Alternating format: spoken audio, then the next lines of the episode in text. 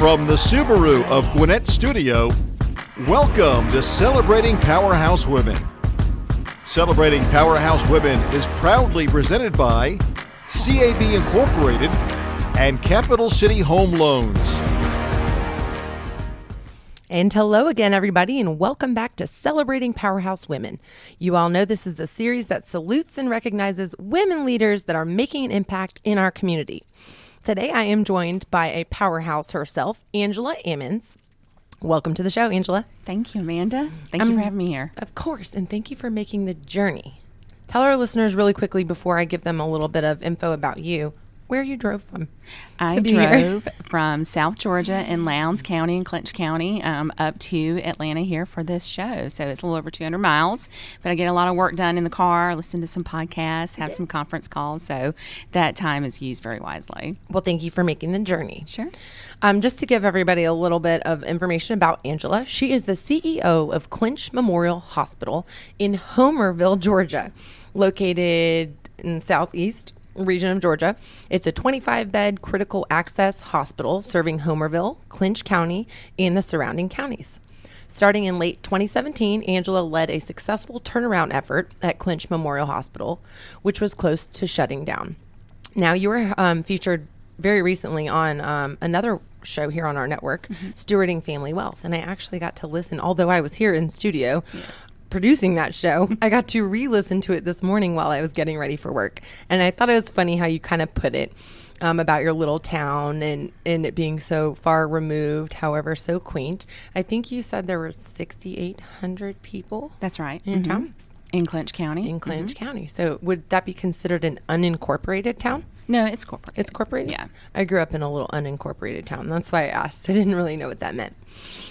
Um, okay, so we'll just dive right in. Like, okay. I am very excited to learn about your road to success. Uh, just to give you a, a, some kudos here.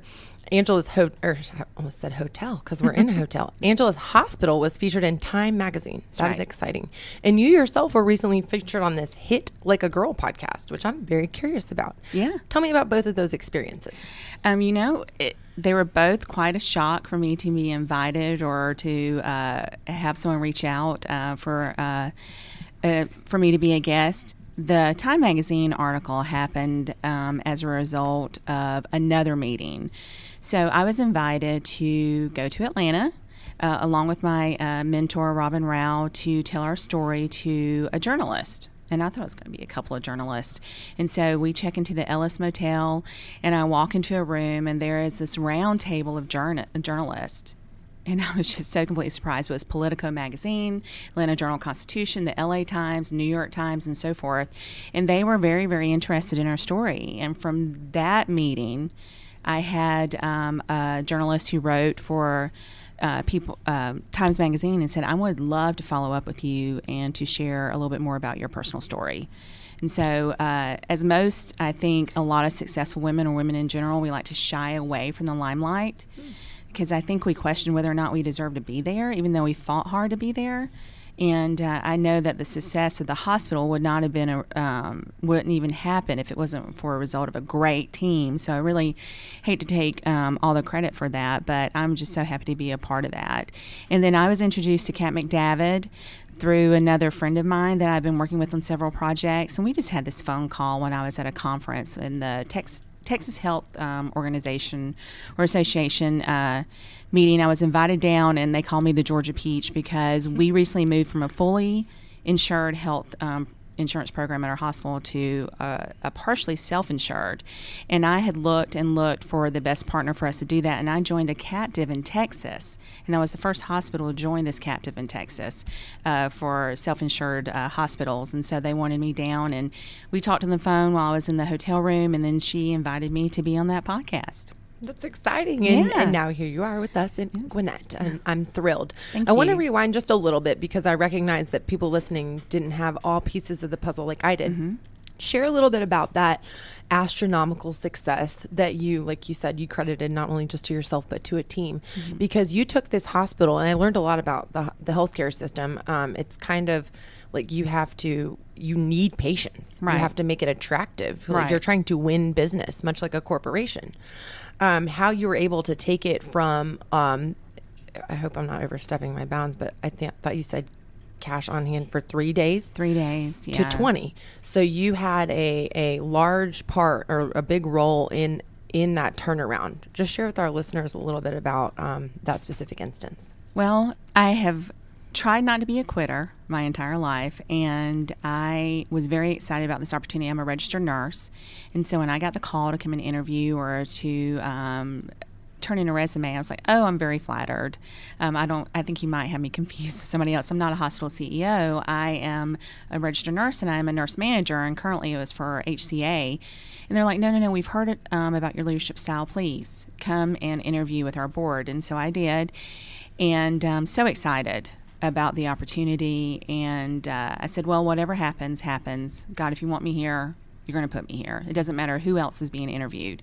And uh, with the turn of, of events, the hospital attorney called me and said, You got it. And when can you start? So I was so excited. Shortly thereafter, I really thought that I was being hired to be the scapegoat of the closure for the closure of this hospital when I got there, there were just so many issues, and I was just so extremely overwhelmed. And even though I had not had experience running an entire hospital, I had been in management, had been privy to several meetings, sometimes private meetings, knew um, finance. Uh, a little bit, but knew that we had to have patients, we had to have good payer sources, and the hospital beds needed to be full. And our average daily census was about 1.8. And you know that we cannot pay the bills there is not a hospital in the world that can pay the bills with 1.8. So we were about 95%, 98% down from capacity. And um, the community wanted the hospital to stay open as long as it didn't personally affect any of them or their families. And there are several family members who are employed at the hospital. They've never been employed anywhere else. Um, there were just so many standards that needed to be met or implemented that were not there before. So it was very hard, and it still is hard. A lot of people believe that the hospital was established to be an employer of Clinch County, and the hospital was established to provide excellent patient care. Right. That's what it was established for. Yeah. So um, a lot of people just don't understand when we have to make changes to bring in the people that can make it a place of excellence. Um, they just take it on a personal level. and It's really not. It's it's not personal. I'm just trying to do the job that I was hired to do. So here we are, three and a half, four years later, and we're thriving. I'm invited to on great podcasts like uh, like yours, and um, and I think it was just a result of saying, okay, this is what we have to do. We've got to make a lot of changes, and are you on board? And I had to ask that of my team. And some people said, well, look, you're hiring all these people that you know. And I said, well, have you ever heard the term that you're the average of your friends?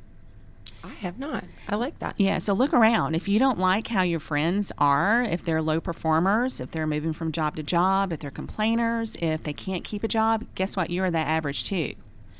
And my average happened to be people who could get a job anywhere and who are the cream of the crop. So, yes, when I um, posted a position, they wanted to come work with me because we had worked together previously. And um, I was very glad to hire them. And it wasn't dozens, it was a few. But guess what? They were great employees, and we really were able well to. together? Yeah, worked well together. We could be angry with each other, and we could leave the uh, boardroom or the meeting and still have a respect for each other. And um, I like that. I like being able to work like that. So, and here we are, still struggling. We were not expecting a pandemic to hit us in three and four waves, but I think because of that foundation we built when trying something new and implementing a brand new thing that we had never done before, really prepared us to survive the um, COVID pandemic.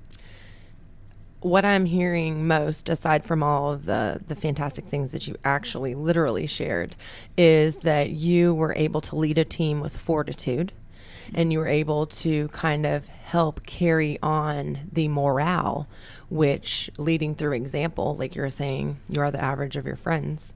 Um, leading through example to help kind of revive the facility and lead the team to success. Yes.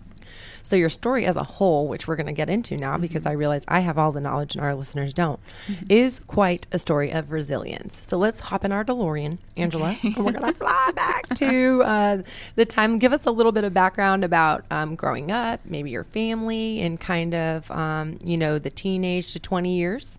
Okay. Uh, my mother is a first generation American. She was born in Korea, and my dad was in the military, and he met her in Korea while he was serving there. They um, came to um, the United States after my brother was born and after my brother. Um, I mean, my dad uh, left the military, and, uh, And you have two brothers and one sister. two brothers and one sister, all very different, but all the same in the same uh, uh, same breath that I say that. And you know, when you're a child and you're the only Asian American in the entire school, and you think you have an idea of what normal is, and you say, "Why can't my parents be like my best friend's parents?" And why do we have to eat kimchi? And why does our house smell like garlic all the time? And things like that. But um, as you get older, you develop an appreciation for your parents and um, you know hearing stories uh, having my mom relive some of the stories that she had coming to america how she had to survive the, some of the hard decision, decisions she had to make and taking care of us and she did not raise us when we got here my parents got a divorce uh, shortly after my si- youngest sister was born and my paternal grandparents took care of us but looking back now i realize that was a hard decision for her but she could not read and write she could barely speak English. My parents got a divorce. My uh, father had demons um, resulting from alcohol, and it was just hard for her. I mean, but looking back, how brave was she to divorce the only source of income that she had because she had gotten fed up with that, and then to work as a seamstress. She just retired a year ago, I think, at the ripe old age of seventy-two from Thomaston Mills. But um, because of various reasons, uh, a lot that I won't go into, and sometimes, you know, it's hard to discuss it because even my own family members don't know what happened. But I left home at 15. Uh, my sister was right behind me. She left home at 14, and we have just fought our way through survival ever since then. I would have a panic attack if my child said she was leaving at 15 years old. I'm like, you don't brush your teeth on a regular basis. You're going to go out there and take care of yourself. There is just no possible way. But we did it, and sometimes you are just so busy surviving that you forget about the um, things that you've had to fight to overcome, and they just become a distant memory. But it was definitely a challenge. So, dropped out of high school. Later on, went and um, got my GED, went to nursing school at Coastal College in Brunswick, Georgia, received my RN, went back and got my BSN, and working on my master's. So um, I am definitely a testament. If you want something hard enough, you um, just have to work for it. And yes, you know, some people, when I got this job, you know, there are so many misconceptions about how I got the job and, you know, why do you deserve it? I don't deserve it. And, you know, quite frankly, I'm probably the person who thinks I'm least qualified, but that's okay. Uh, you know, I'm given the opportunity. I'm going to work hard while I'm here. I'm going to admit the things I don't know and be resourceful and get help with that. But I think that's just been a pattern in my entire life of just overcoming things. You know, there's been some difficult situations, difficult people that I've had to work with here um, as being CEO of Clinch Memorial Hospital. And a lot of people are like, I couldn't take that. If someone spoke to me like that or if someone said that, I would be out of there. I'm like, what are you talking about? Is that the worst you have? Mm-hmm. Bring it. I've been I've been through so much worse than that. You can't say? talk to me like that. you said I, I've always heard the thick skin, but you you said my hard shell. Yeah, like my hard turtle. shell. That's funny. Like, like you that. don't know what this armor looks like, mm-hmm. honey. If, if if you think that repelling bullets. yeah, if you think that horrible thing you just said to me is the worst I've ever heard in my entire life, you just have to come back with a little bit more. I want to uh, touch on that really quickly, and I we want we don't have to mention the instance, um, but it is it was one that took place in the workplace, and it was a gentleman who said some unkind things to you. I don't like to dip our toes too too much in this because I believe, like you, that we are equivalent to the men in the workplace.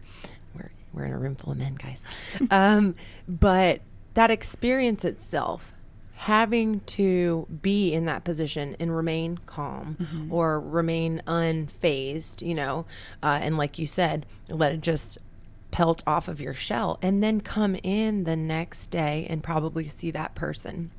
For women that struggle with something like that in the workplace, what would your advice be to them in order to uh, overcome that discrimination? Well, um, first thing I want to say is if you're being abused in any form or fashion, you know, do not tolerate it. Physically, um, I think there are um, boundaries that people should not cross. And when it harms you and you're afraid, you definitely have to speak up for yourself. But as C- CEO of the hospital, I had learned that there was just a culture that had to be changed. And there were, was a tolerance of behaviors that had been ingrained or just allowed for so long, and I was not going to change that overnight. And I was not there for me. It wasn't necessarily for me. I was tasked with saving this hospital and this community, and making sure the hospital is going to be viable for years to come for the employees. So, when insults were uh, sent to me about my appearance, um, and Which have nothing to do with your ability to No. to fulfill the demand. No, but and I don't know if the listeners um, who will be listening to this podcast had heard the others, but there was a physician in town who thought it was very humorous to ask me questions about my weight, whether it was in a professional setting at med staff or during a performance improvement plan. He would say, "Mrs. Ammons, have you lost any weight? It doesn't look like it." Or our next performance improvement plan should be reducing Mrs. Ammons' BMI because she is not just overweight; she's clinically obese. And guys, I'm a size ten. I think the American Right. average female size in the U.S. is 14. So, but he just thought there there was a way to get under my skin because all women worry about their appearances. Mm-hmm. So I would just shrug it off and let everyone else be uncomfortable in the room. But I knew there was a time and a place to fight that battle. And I had to establish myself a little bit more. I had to prove myself to those who really didn't think I knew what I was doing. And there would be a time when I could take care of that and I can speak up for myself. And anyone who is under that kind of pressure, you just have to realize, you know, what is the goal here? Is it to make sure that everyone loves you? Is it to get um, kudos from everyone every single day? To have everyone go, oh my God, you're the unicorn that we've been missing in our life? Guess what? It's not going to happen, especially in this corporate world. So you just have to make, um, decide within yourself, what can I tolerate? What will I not tolerate that breaks boundaries and rules and potentially get my board members a lawsuit and um, find a way to speak up for yourself. But I knew then that the chasm that was already there would just get wider if I um, spoke Played up then. Yeah. Yeah. So there was an appropriate time to take care of it. So, if you don't mind me asking, uh, was it resolved? Do you still interact with this person um, semi regularly or at all? Unfortunately, not. I would like to interact with them more because I am the belief. Yes, we are. are um, I think women should be given the shot just as much as anyone else, and but I do believe in an appreciation of our differences. And look, we don't have to do the same thing. We don't have to have the same interests. We don't have to have the same likes. Let's just appreciate what we each bring to the table. So I would like to develop a relationship because I do have appreciation of what they do bring to the table, and I'm going to keep trying. Even though I mm-hmm. firmly believe that I have behaved in the best manner at Right. all times, and I maybe at times have just been misunderstood. So I'm going to continue to extend the olive branch because I know it's best for our community and for our mm-hmm. hospital. And at the end of the day, it's not about me. Wow. Mm-hmm. It takes a big person to, to say that. I mean, obviously, even the fact that you'd be willing to uh, go out of your way to create that relationship is a testament to your ability to overcome that diversity, mm-hmm.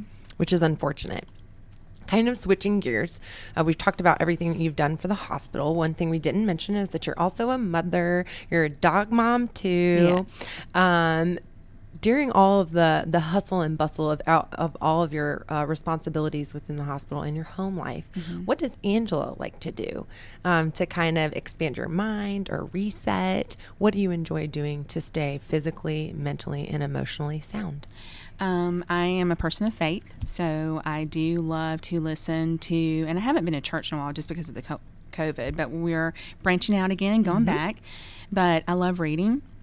I love watching documentaries on Netflix. I can get so absorbed in the avocado world. Have you ever watched that? No. And now every time I I'm get an it down. avocado, I'm like, how many people have not had water because of this avocado? Yeah. But it's just things like that. But I love to travel. I don't get the chance to do that. But um, I, a three day, four day trip somewhere, and I travel by myself a lot, and I love that. Some people are like, "Aren't you afraid?" I'm like, "Afraid of what?" I mean, we are so connect with each other with social media and text messages and so forth that my family knows, or you know, my Where best friend at. knows. Listen, if you don't hear from me in 12 hours, there is something wrong. Uh huh.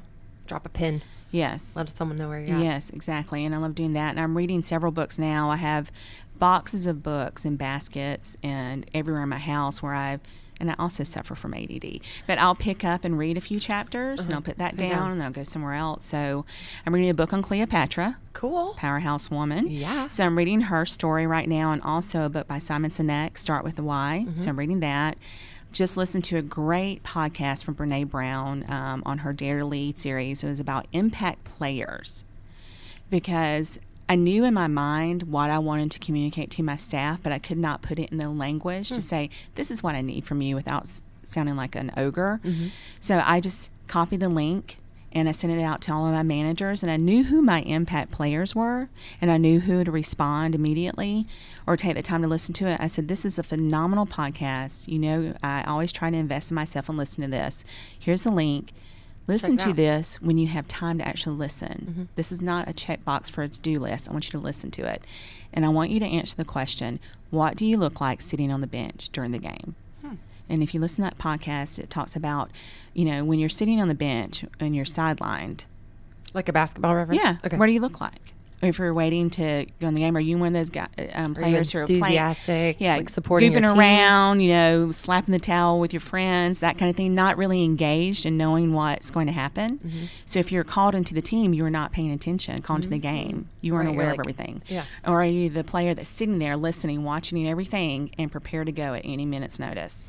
I like that. So I wanted them to really do a self assessment and say, you know, how, what am I? And a lot of them said, how do you perceive me? And most of the time it was spot on. This is exactly how I perceive you as well. So I like those kind of things. Have you ever heard, in, in as a leader within your organization?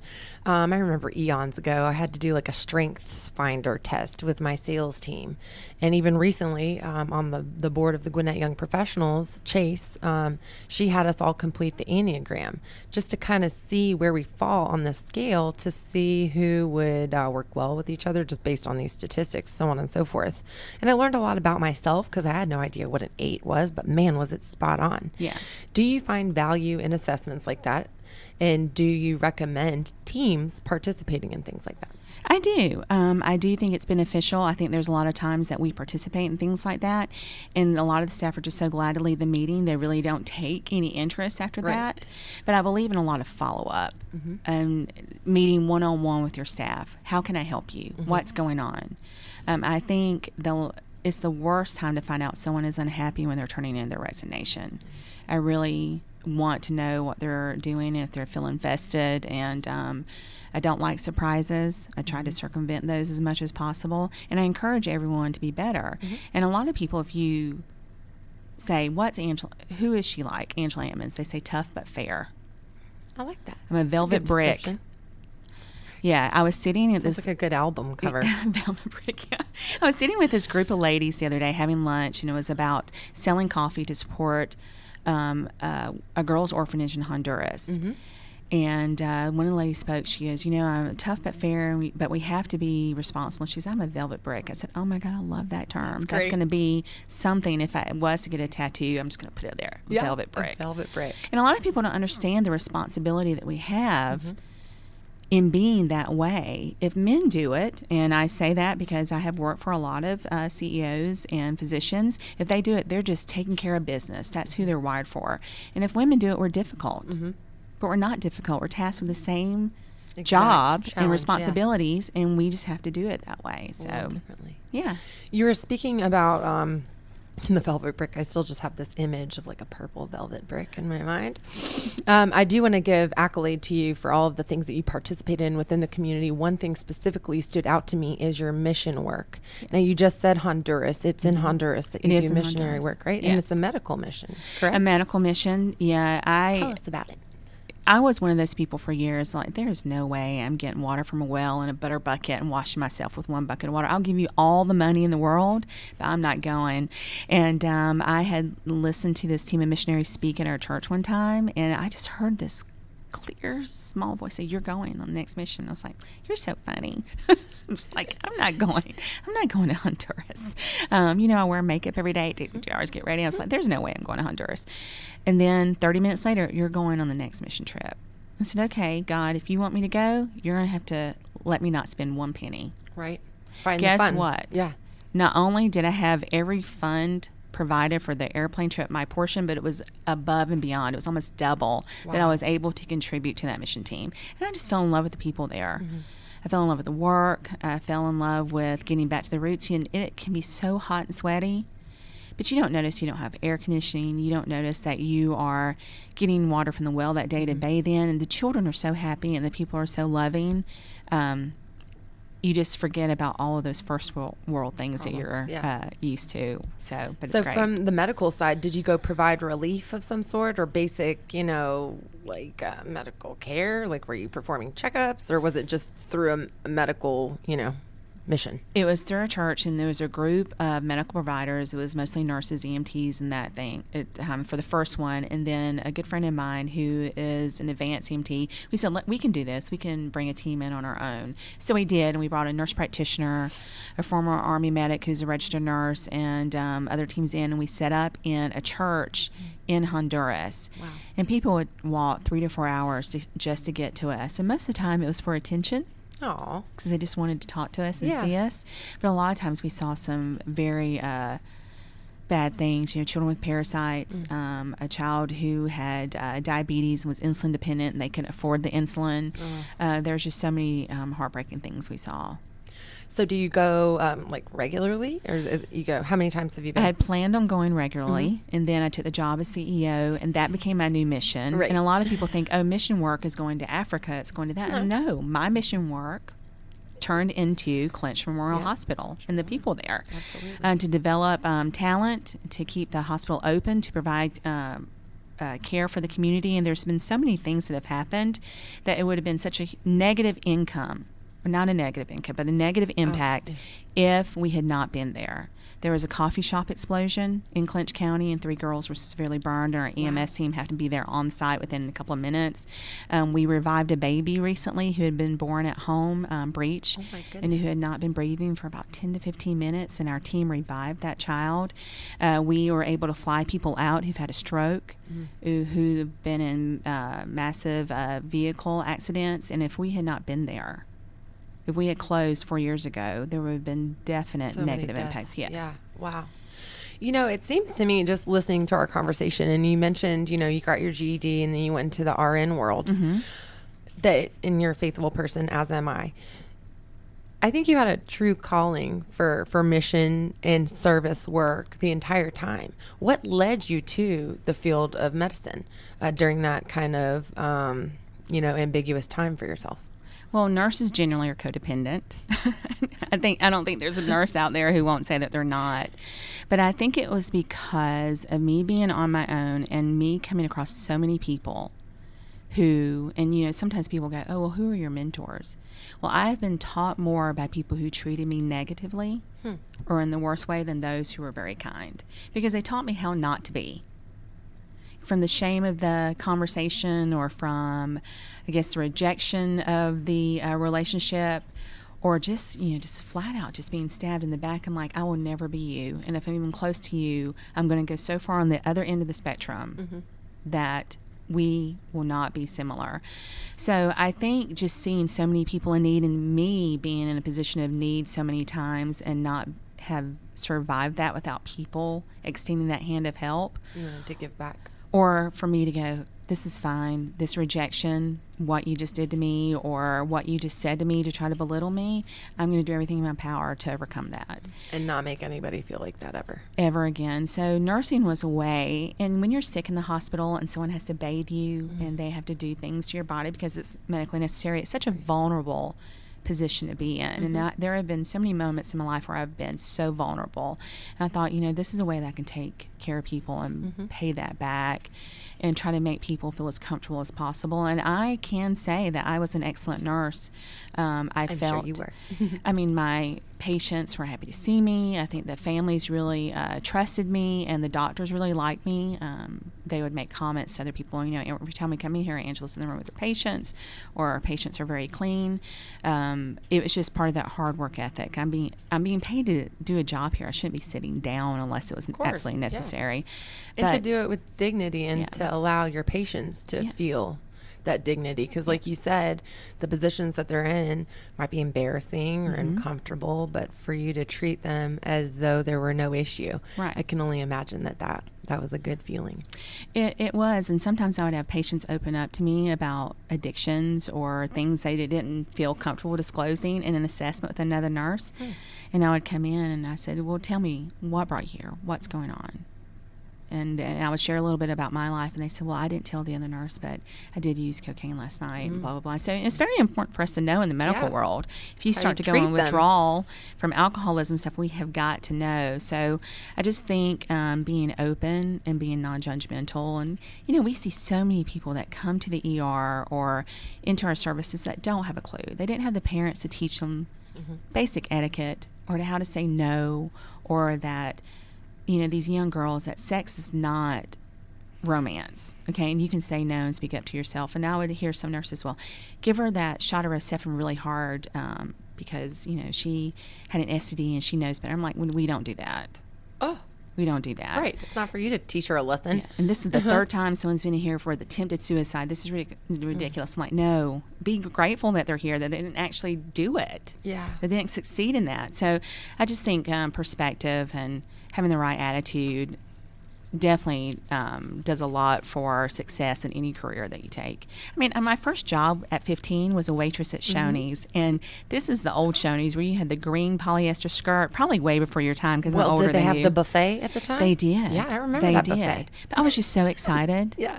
To be out of the house, to Earn have my own money, money. yeah. Mm-hmm. That I just loved going in there. I just absolutely loved it. So I think having the right attitude, and I tell all the new nurses and the new employees in orientation because I speak to um, every new orientation class at the hospital. Said you are in a job interview every single day of your life. Mm-hmm. You don't know who you're going to come in contact with in the future. You don't know who's watching you. You don't know if you're going to be self or promoted just by someone me coming up and saying you do a great job. You show up every single day. There's a management position coming up, and I want you to apply for it. Do it. And so I'm hoping to inspire people to do that. You know, I liked what you said, and in case anybody wants to catch um, a more in depth or a different um, story from Angela, she was featured recently on Randy Brunson's podcast, Stewarding Family Wealth, which is a two part series, and you can kind of uh, get more of an idea of where I'm getting my nuggets of information.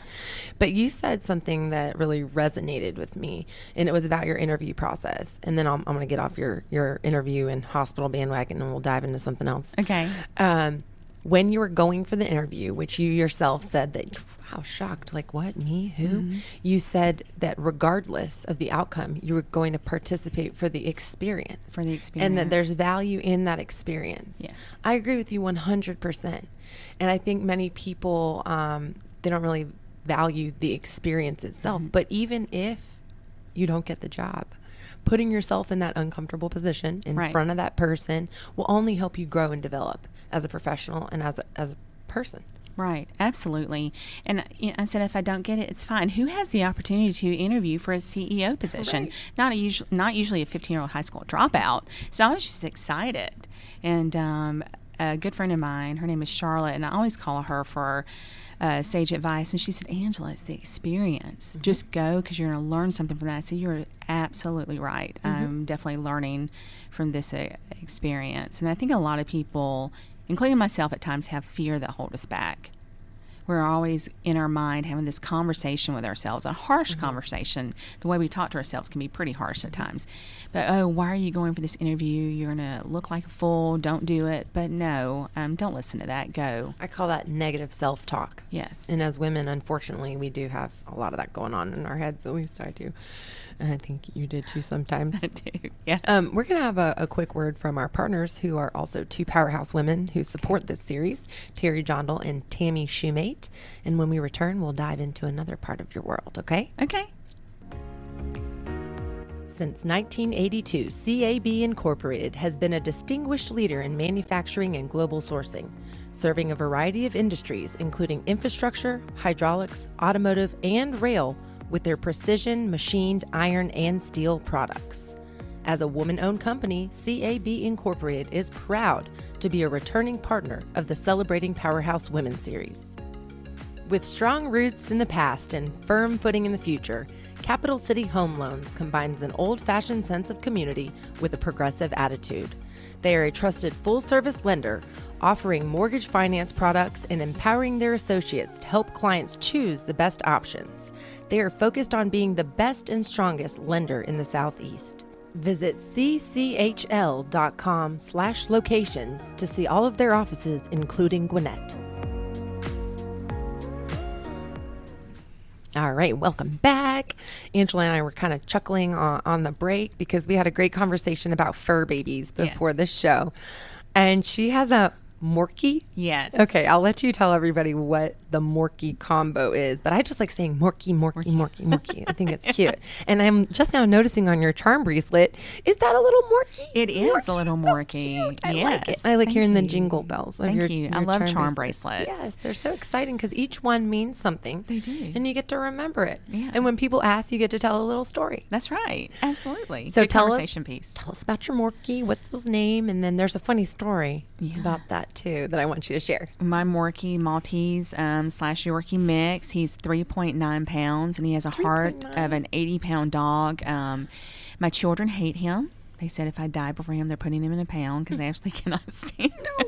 But you know, we have our own routine and they he they just disturb it when they come over. Wait, your children aren't in the home anymore, right? No. So really, you know, they're they're in his territory when That's they come back because he's got right. the whole house and you to himself. That's right. Okay. And so he does not like to share. Does not like to share. only at all. child syndrome. Yes. Mm-hmm.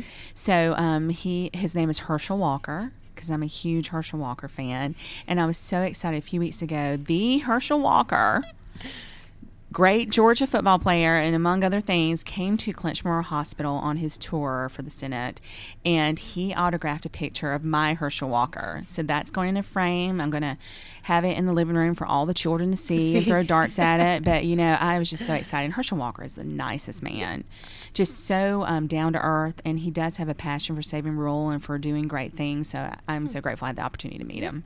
Was it a surprise or did you know he was coming? No, it was a plan. We had um, the uh, tour uh, guy, not tour guy, but um, his representatives were called and were hitting several big areas in industry and so forth. And I knew someone who was on that uh, team, and I said, "Oh my God."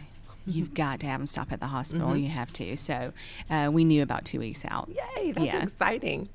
Well, I bet he was floored to, to see the doggy. And then furthermore, I didn't put the two and two together until you just said that he only weighs 3.9 pounds. Yeah. That's even ironic because football players Yeah, not three- right. huge. and so then you got this little baby teacup, Yeah. Morkie. That's fun. Well, I'm also a dog mom, so you're in good company. Mm-hmm. Um, while we were on break, I mentioned to you um, getting into your philanthropy, and I would love for you to share with our listeners about your specific initiative. Um, I heard about it before in trying to create. I don't, I don't think compound is the right word. Is that the right word? Like you're the community that you're trying to create, the sustainable Uh, yes. community, Mhm, and then also talk about the Georgia Grown Initiative. Well, your court. well, I believe you know busy um, professionals like ourselves, we have given been given a lot of responsibility, but we've also been given a lot of opportunity to change lives, and we can't forget that. Um, we have uh, resources that a lot of people don't have. We have contacts and network, and I believe that we can change the world as long as we stay focused on that and we're open to that. I mean, I think God taps millions of people on their shoulders every single day, allowing them to have the opportunity for something big, and whether it's fear or busyness or you know, something else, we just ignore that, and that's fine because he's going to tap somebody else on the shoulder. But uh, one of the things that came up this last year, or the first year of the pandemic, was um, some of our farmers in our rural area could not offload their crops of blueberries. And you know, with the supply chain shut down, restaurants being closed, tour tourist industry was at a standstill. And these poor farmers who had worked all their lives were just watching their fruit and veg die, on Die. the vine. And someone called me, and it was a former board member, and said, "Can you buy some blueberries?" And I said, "Absolutely." Do you think anybody else would be interested? I said, "Absolutely." So I got on the phone. I called other hospital CEOs, and my mentor Robin Rau um, said, "Absolutely, I'll buy blah blah blah pallets." And she now said, you're talking about for the hospital, for the not hospital. just for your personal consumption. Not for the okay. personal consumption, because we are going to give it away as gifts to our employees. Mm-hmm. Because with the pandemic, we didn't have the money. Right. We were battling huge costs ourselves and increased costs because of COVID testing. So we were trying to find little ways to reward our employees. Show appreciation. Hey, at the end of your shift, come and get two flats of blueberries or something. Yum. So we started doing that. But then I also recognized, or it just hit me, during this pandemic, hospitals are the number one place that's not shut down. We still have a kitchen. We still have employees we have to feed. Mm-hmm. We have to um, feed the patients. Why can't we create a collaborative or this group of people that we can say, let's buy from our local farmers? Let's help them because we're always going to be open. So it started. Um, uh, an initiative from there, and I met Cassie Sagal, who is a powerhouse woman herself, and she had been working to buy B grade vegetables and preventing um, food from going to the landfill. She lives in Atlanta. She also owns another software company, and she does um, a podcast herself, herself called Supernova Commencement. Is that So- who you mentioned to me when we chatted? Yes, and she um, said, Angela, I would love to be able to give the opportunity to help farmers if they have a last minute cancellation. Instead of us putting 500 boxes of zucchini in the landfill, can I call you in a moment's notice and you buy some from me? And I said, absolutely. So we've done that, um, and we developed. Um, I guess a corporate, or she's developed a corporate wellness program to where companies can actually gift their employees with a box of seasonal Oh, fruit and veg. that's and, fun. And it's using rural, local farmers, and it's not blueberries from Mexico, Right. Or tomatoes that have been gassed. grown, it's yeah. all locally grown, and we help our lo- um, local farmers doing that, and that's making a difference. Absolutely. I I wrote this down because I'm just totally surprised, but maybe it's not a surprise to many people. Like zucchini goes to the landfill. Whatever crops are in field, it goes to landfill. Why wouldn't they feed it to an animal or a compost pile, or is it for just because that's the easiest thing to do? It's the easiest thing to do, and I think That's there's regulations crazy. around it. Right, so it goes to a landfill, just like all the food that uh, your grocery stores deem as Mm-hmm. not sellable. It goes out there to those big um, Dempsey dumpsters, and it goes into the landfill instead of gi- giving it away. Yeah. And there's so much like hunger out there. There's There so many people battling hunger. there are. And so that's called the Georgia Grown Initiative. Well, Georgia Grown um, it uh, is um, something that the Georgia industry and ag industry created. So they really like to tout anything that's Georgia grown, but it was the Georgia Rural Hospital Food Collaborative. Ah. And so, and Cassie's company is called Rataza. And um, she's really developing a great program to where we um, can provide Mm-hmm. local produce to our employees and to our hospitals. So, I like that. Well, Yeah. kudos to coming up with the idea and then also solving a problem Mm-hmm. um, locally and helping support those that are that are farming in your Mm-hmm. area. You know, I love going to the little local vegetable stands Yeah. because, you know, it's not the most beautiful produce, you know, which people like buy aesthetically when they go to Kroger. You know, all the apples look the same and la di da. But I like the like heirloom tomatoes that look all gnarly Yeah. or, you know, things like that. And I feel like they all taste better too. They do. We got a shipment of sweet potatoes, and they were not pretty. They were like, Mm-hmm. But they tasted and so everything. good. Mm-hmm. But guess what? They tasted great. And we in a hospital, we don't care how they look because we're going to chop them up, puree them, or whatever, and we're Mm-hmm. going to feed them to our patients. And we feel like they're getting a more nutritious food Yeah. because it's locally sourced. Yeah, minimal pesticides, so Mm-hmm. on and so forth. Uh, it's escaping me, Angela, and I apologize, but um, I meant I remember you and I having a discussion about what you uh, aim to do in the future Mm-hmm. with uh, the piece of land and kind of creating a. Um, help me out here. I'm, Well, I'm at a loss. one of the things that a lot of rural hospital CEOs face is out migration of people. Our census drops year after year because those um, people who go off to college usually stay in the urban areas they went to college in. So there's a very small percentage that ever returns, and the um, census is getting older because those people have established their roots and you know their only way for a hospital to remain viable is to have people to come to the hospital Right. so um, that is something that I always that always worries me. But how are we going to grow Clinch County? How are we going to do that? And one night I was visiting a friend up in Atlanta. She and I um, were going into a grocery store, and I saw a man and his two children outside of Publix, and it was snowing. It was in January, and they had one little suitcase between the three of them. It was freezing. And I said, Candy, do you think they're homeless? And she goes, Well, eh, or probably. And I was thinking about my boys at home and being homeless at times and being in situations that I just asked for a miracle. And I mm-hmm. said, I can't leave here until I find out what's going on with them. So we walk out and I start talking to them, and all the shelters were full because it was snowing, and there are limited shelters for men with children. So he didn't want to separate from them, and they were staying at a hotel or motel downtown and had gotten kicked out because he could not afford the mm-hmm. room. And I said, Well, are there rooms tonight? And he said, Yes. I said, I'm going to put you up for a couple of days. Get in the car. So we drove to downtown Atlanta, and I think the motel was across from a homeless shelter that had closed, one of the largest ones. And he was telling me a story. And you know, there is a huge misconception about people who are homeless or who are runaways or who um, find themselves in bad situations um, that we cause it. That we must have an addiction problem or there must be some we must be a derelict but that's not true there's so many people who live paycheck to paycheck Right. and who's one paycheck away from losing everything. Everything. so his wife had died a year before in a car accident and um, he had worked for a construction company and fell out of the two-story window and broke both of his ankles Oh, my. they did not have work comp they did not pay him for the time out and so they lost everything And he had his kids. And he had his kids. And so when you're homeless and you don't have an address, what address are you going to put down on your application? School, yeah. Or for them to go to school. You lose your social security card, what address will they send it to? Mm. And if you're homeless, you cannot afford a $45 PO, PO box. box, yeah. So there's just so many things that compound and stacked on top of each other um, that lead to that type of thing. And then I remember going to my friend's house at night. I just sobbed all the way to the barbecue restaurant where we got our food. And that night home, I said, God, if you want me to do something, tell me what to do. So I was driving back to work, and there's all this land that's not being used in Clinch County, and I said, "That's it. That's absolutely it." And I and I think Atlanta wants to help, but Mhm. Atlanta is running out of room. Resources, too. Yeah. They're growing. You know, they're building buildings up. And you know, it's the support services that really help people stay off the streets. Mhm. Social um, workers, the health pro- uh, providers, mental health, and so forth. And I said, what if there were people, homeless families, veterans, so forth, who would love to move to rural Georgia for the children to learn how to hunt, fish, FFA, um, get out of the urban rat race, but they have absolutely no idea what's waiting for them, no way to get there, and Right. there is no money to fund them.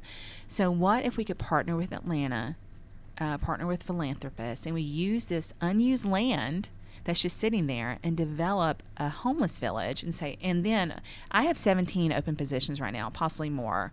A couple of other, other industries in town have 30 to 50 open positions right now Wow. that we cannot fill with our local homegrown folks. Yeah. So what if we posted those positions, worked with the social workers, had people apply for the job and be vetted, and I mean vetted because as a um, hospital and because we receive um, funds from the federal government, we can't employ people with felonies and so Right. forth. But other industries can. Right. For if you take the job and you agree to come to work, guess what? You get a house for free for a year, a tiny home. Nice. And so To help them as like a launching pad. a launching pad, but then you are going to participate with your community. That's my dream. You're going to work with your social services. We're going to teach you how to build a budget. We're going to teach you to prepare you to buy a house in the near future. Um, and I kept thinking of those two boys, and every time the idea pops up, I see those faces. Um, but I think that every idea is a bad idea until it catches on. And if we uh, wait till somebody else does it, then you're just a follower instead of a leader. But Mhm. this is a way to revitalize dying rural towns who have some little source of industry in there. We have to grow our own employees and bring them there. So um, the professor um, at UGA heard about it. He's my friend Donnie, and he um, heard about the project, talked to me on the phone, and he's like, okay. And then he decided, you know, these are like all the other people have a great idea and they're never going to follow through. And then he read the Time magazine article. Mhm. So Donnie Longenecker called me back and he says, I want to work with you. Wow. So his summer program of students at the College of Environment and Design completely designed an entire Homer, Homer village for me. Homer Village. Yeah, made it so pretty. Uh, chose the landscaping or designed the landscaping all the way from the first brick that we would need, calculated cost for us, Wow. and put it in this beautiful presentation package. Uh-huh. So if everything lines up right and um, we continue and hopefully get more community support, um, I'm hoping that uh, we can make it happen. And then it can be replicated in every rural town that's dying. Yes. And we can help um, prevent homelessness. Absolutely. And like you said, kind of source um, the need because maybe there isn't that many. You said like 30 and 17. Maybe there isn't that many people to directly impact within your community. But Right. like you said, kind of expanding that radius and, you know, allowing people from Atlanta to maybe participate in the program, so on and so forth. Yes. You're kind of helping them. Mm-hmm. I really like that. And something that came to mind, I don't know, I'm sure you probably already thought of it. You know, you said the tiny homes, and I love this one show on Netflix called Tiny Homes, but they make them really out of all kinds of stuff, like Yeah. even cargo, like containers or Yes. Mm-hmm. like 18 wheelers, you know, tractor trailers that you just see piled up sitting there. Yeah. They renovate them and they make them totally livable, quaint, cute little space. Mm-hmm. And they're fully functional and sustainable and at, at minimal cost because it's a recycled good, like an upcycling type thing. Yeah, we looked at that. Um, they presented ideas about that, and there's also, um, you know, recycled materials from other homes get torn down and stuff. And the biggest obstacle is a lack of buy-in from the community that we work in. And I think a lot of um, CEOs or other people who are forward thinkers fight that um, battle is that people are afraid of change. They like the th- way things are now, and they don't have a full understanding of your vision and your dream of actually helping people. You know, our, our town has so many churches. There's a church on every corner, you know, but what are we doing to help people? Right. Well, with only 6,800 people in, in your area, then there could only be like maybe 30 parishioners in each of the church. But you know, let's you know, uh, what are we doing here? I mean, we only have a small amount of time on this earth. We have to make it as Impact, impactful yeah. as possible. Good and you. um, you know, it, we have to constantly look for opportunities to help someone else's life. I mean, who's not to say where I would be if there had not been those two or three people who were just so very kind to Mm-hmm. me when I was um, on my own or I was struggling in different scenarios in my life. And so I always promised, and I remember in um, moments of complete struggle and lack, God, if you ever help me get out of this, I promise to pay it forward for the rest of my life. Aw. And so that's what we're tasked to do, and that's what I'm tasked to do. Absolutely. I want to run to the back of the line and put other people first as much as possible.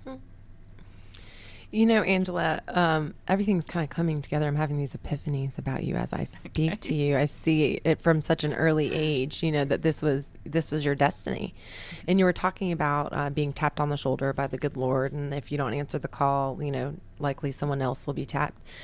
Do you think not everybody is as uh, not everybody's able to hear the spiritual call maybe. I believe that's the holy spirit that was inside of you that said hey i am uh, this is my mission. But that life or that breath like you said might live in so many and it's just untapped. How would you um, how would you help someone kind of dig down deep to find maybe their mission? Do you remember a long time ago i'm sure you do because you love to read the purpose driven life Yes. this was like in the 90s Yes. okay? And it was like a a workbook. yes and i read it too and i thought man like what is the purpose Mm-hmm. so trying to help someone find their purpose or get involved what would be your recommendation It's the removal of self. I mean, in everything that you want to do, or, you know, there's an idea. If you really want to know if it's for the good and for yourself, I mean, how does this impact me? Is this for self fulfillment? Um, am I going to hurt somebody in this situation or, dis- or decision? Sometimes you do. It's you know it's not direct, um, but um, I believe that, um, and I appreciate everyone's spirituality, but I believe that we're all tasked with doing good. Um, and I think the quickest prayer that's ever answered is what is between you and me. And sometimes you just have to be quiet. A lot of prayers just spent you talking. Sometimes you have to be quiet and listen. But um, actually asking yourself, how can I be a part of something big? And anything we do is big. How can I make an impact today? I mean, it could be the littlest thing. Like last night when I was um, coming in um, late from, I had a business dinner and I got some ice cream from the little gift shop. And I Yum. said, you know, it's the little things. And the guy was just sitting there and I said, would you like some ice cream? I, I'll be more than happy to get it for you as a treat. And he's like, no, that's so nice. No one has ever asked me that before. But you don't know what struggle is going on with somebody. You don't know um, what's going on with somebody. And just calling someone by name when you're going through the drive-through, picking up the tab for the next car behind you, um, just being overtly nice, or just letting someone go to the f- in front of you uh, um, is kind of a huge thing. And setting an example like you Yeah. gave the, the reference like sometimes at starbucks that one guy will or, or gal will pay and then it starts a chain reaction Yes. so you can see through your little or your your effort Yeah. that it um you know was kind of a, a guide for the next person Yeah, yeah. And I'd say if you don't know, just start with one thing volunteer. Go to a food shelter, go to a soup kitchen, um, go to a nursing home. Uh, those people sometimes have families that have just dropped them off and they never see them again. Go and volunteer for bingo. You don't see you, if you've never been to a bingo night at a nursing home, you don't know what excitement is, honey. They get down. yeah. But go and volunteer. And, you know, sometimes when you're sick or you're depressed or you really just don't know what direction to go in, when you give of yourself to others, sometimes the enlightenment happens after You that. receive. Yeah. Um, in case anybody listening, you know, we, we have a really hyper local following here, Mm-hmm. but we we span uh, our listeners are everywhere. Somebody in your area that might want to get involved or help any one of the missions that you mentioned, Yeah. or be of service. Um, are there any places that they could go? Anything that you could recommend? Well, um, if they like the idea, the homeless village, you know, I'm always looking for people who can help me build that. Um, people who are Like doing literally build it, like yeah, GCs building it. and okay. like philanthropists, people who are trying to combat homelessness right now in Atlanta and just are just frustrated because there's just not enough resources or uh, support services get around. There's not any land. I'm all about ideas. Please reach out to me. And if you love what we're doing at Clinch and if you want to help the underdog, you know, we are a hospital that people thought we were already closed or didn't exist. You know, there's a Georgia tax credit. If you pay taxes in the state of Georgia, people, the state of Georgia has allotted $60 million that you, instead of writing a check to the state of Georgia, you can choose a critical access rural hospital of your choice and you can pay all of your tax liability to, To that hospital? hospital. And the state of Georgia gives you a dollar for dollar tax credit. Wow. So if you owe $2,300 in state taxes Mm-hmm. in January, if you know that's what you usually pay, you can apply to the Georgia Heart, choose Clinch Memorial Hospital. You have six months to send that check in, and guess what? State of Georgia says your taxes are paid. So instead of paying the IRS, it's going as a donation to you. Instead of paying the state of Georgia, it's That's going to- amazing. Yes. Why Yes. doesn't everybody do that? I don't know. Please do it. Oh my gosh. Well, I think I owed like fifteen hundred dollars last year, so it would be my pleasure to learn about the Georgia Heart. Yes. and flex those funds. Yes. so that they can help you. You know, I want to take back just really quickly because something stood out to me about your mission work, and um, you know, you said. "Yeah, I'm not ready for this. You know, it takes me a while to get ready. Get out there and let's just sweat, girl. Let's Yeah. sweat. Um, I did some mission work with the church as well. A few Mm-hmm. times we went to Mexico, and it was a very interesting experience. I'd say mostly what I took away from that, other than learning how to stucco, I can stucco. If Oh, that's help, great. I'll help you stucco the village. Um, is how appreciative I was when I got home to the Of United everything. States of everything, water that you can drink from the faucet, Running water. um, you A know, car. yes, something that we take for granted every single day. Access Angela. to health care. Yes, and that is so different in a n- not even third world country, just another country, but yes, a third world country. Yeah. So that feeling of gratitude when you return, Yes. I wish it could last forever because I'm sure you can you can draw back on your experience and that Mm-hmm. feeling as can I.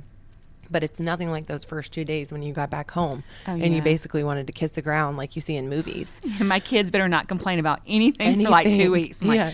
I saw a child dying. What are you talking about? You I know. know.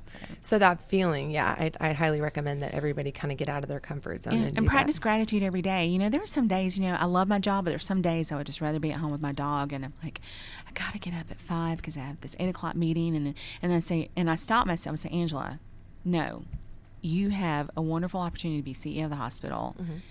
You have been given a great position. I'm very thankful Yes. to be able to go in and have a finance meeting at eight o'clock in the morning. And it does change the way you feel. Mm-hmm. So I stop myself. I give myself about five minutes, sometimes 30 seconds of the To breathe. rant.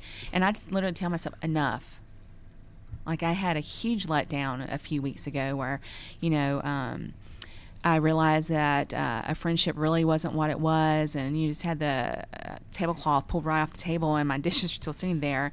And I did. I cried like a girl at home by myself on the front porch in the dark, thinking, you know, when can you trust someone? Blah, blah, blah. And then I said, this is enough. You've given yourself 15 minutes. You're a survivor. You're resilient. Get up and do what you've always done. You will be fine. Bounce back. Bounce back. Ba- Velvet brick. Velvet brick. you know, I, I like what you just said because I call it stewing in it. Mm-hmm. Sometimes you need to feel that feeling, and it's okay. Get Yeah. mad, get upset, cry, let it out. Feel those feelings, and then, like you said, grab hold of yourself and move on. Right. Because you can really get stuck in that that emotional. Or I know I can. I lead with my emotions. own it. I mean, if you don't own it, you don't know how to do it. And I remember, I think it was Gloria Steinbeck, I can't remember who said this. If you don't know what it's like to wrestle the power away from someone, you don't know, you will not know what to do the power when you get it. So you have got to experience all of those emotions, you have got to have to failure and defeat and also the the fame and the glory with it because if you do get it, you're not going to know how to handle it. Right. So, I like that. I'll have to look that up. Well, Angela, your passion for service and your um, leadership is all evident. To those listening that might like to um, grow themselves or might be bridging a gap similar to some of the ones that you mentioned, what would be your advice or recommendation to them to power through and continue um, to try to achieve? Well, for women, my first bit of advice is wear the damn skirt. Listen, guys, we were created to be beautiful creatures. We were not created to be men. If you, someone ever says you need to dress like the fellas, you're not a fella. and dress and, and another girlfriend told me her mom always said if honey if you own a cadillac you need to drive that thing. Like so it. if you own a cadillac drive it. Be who you are. Don't try to play yourself down for anyone okay?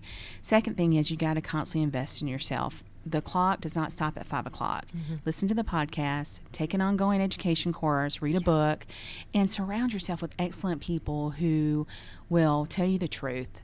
I have a good friend at work. His name is Preston, and I'll tell him something, and I may get a little upset when he gives an answer. He said, "You want validation? You want the truth?" Truth. I want the truth. Truth bomb. So um, be open and honest with yourself.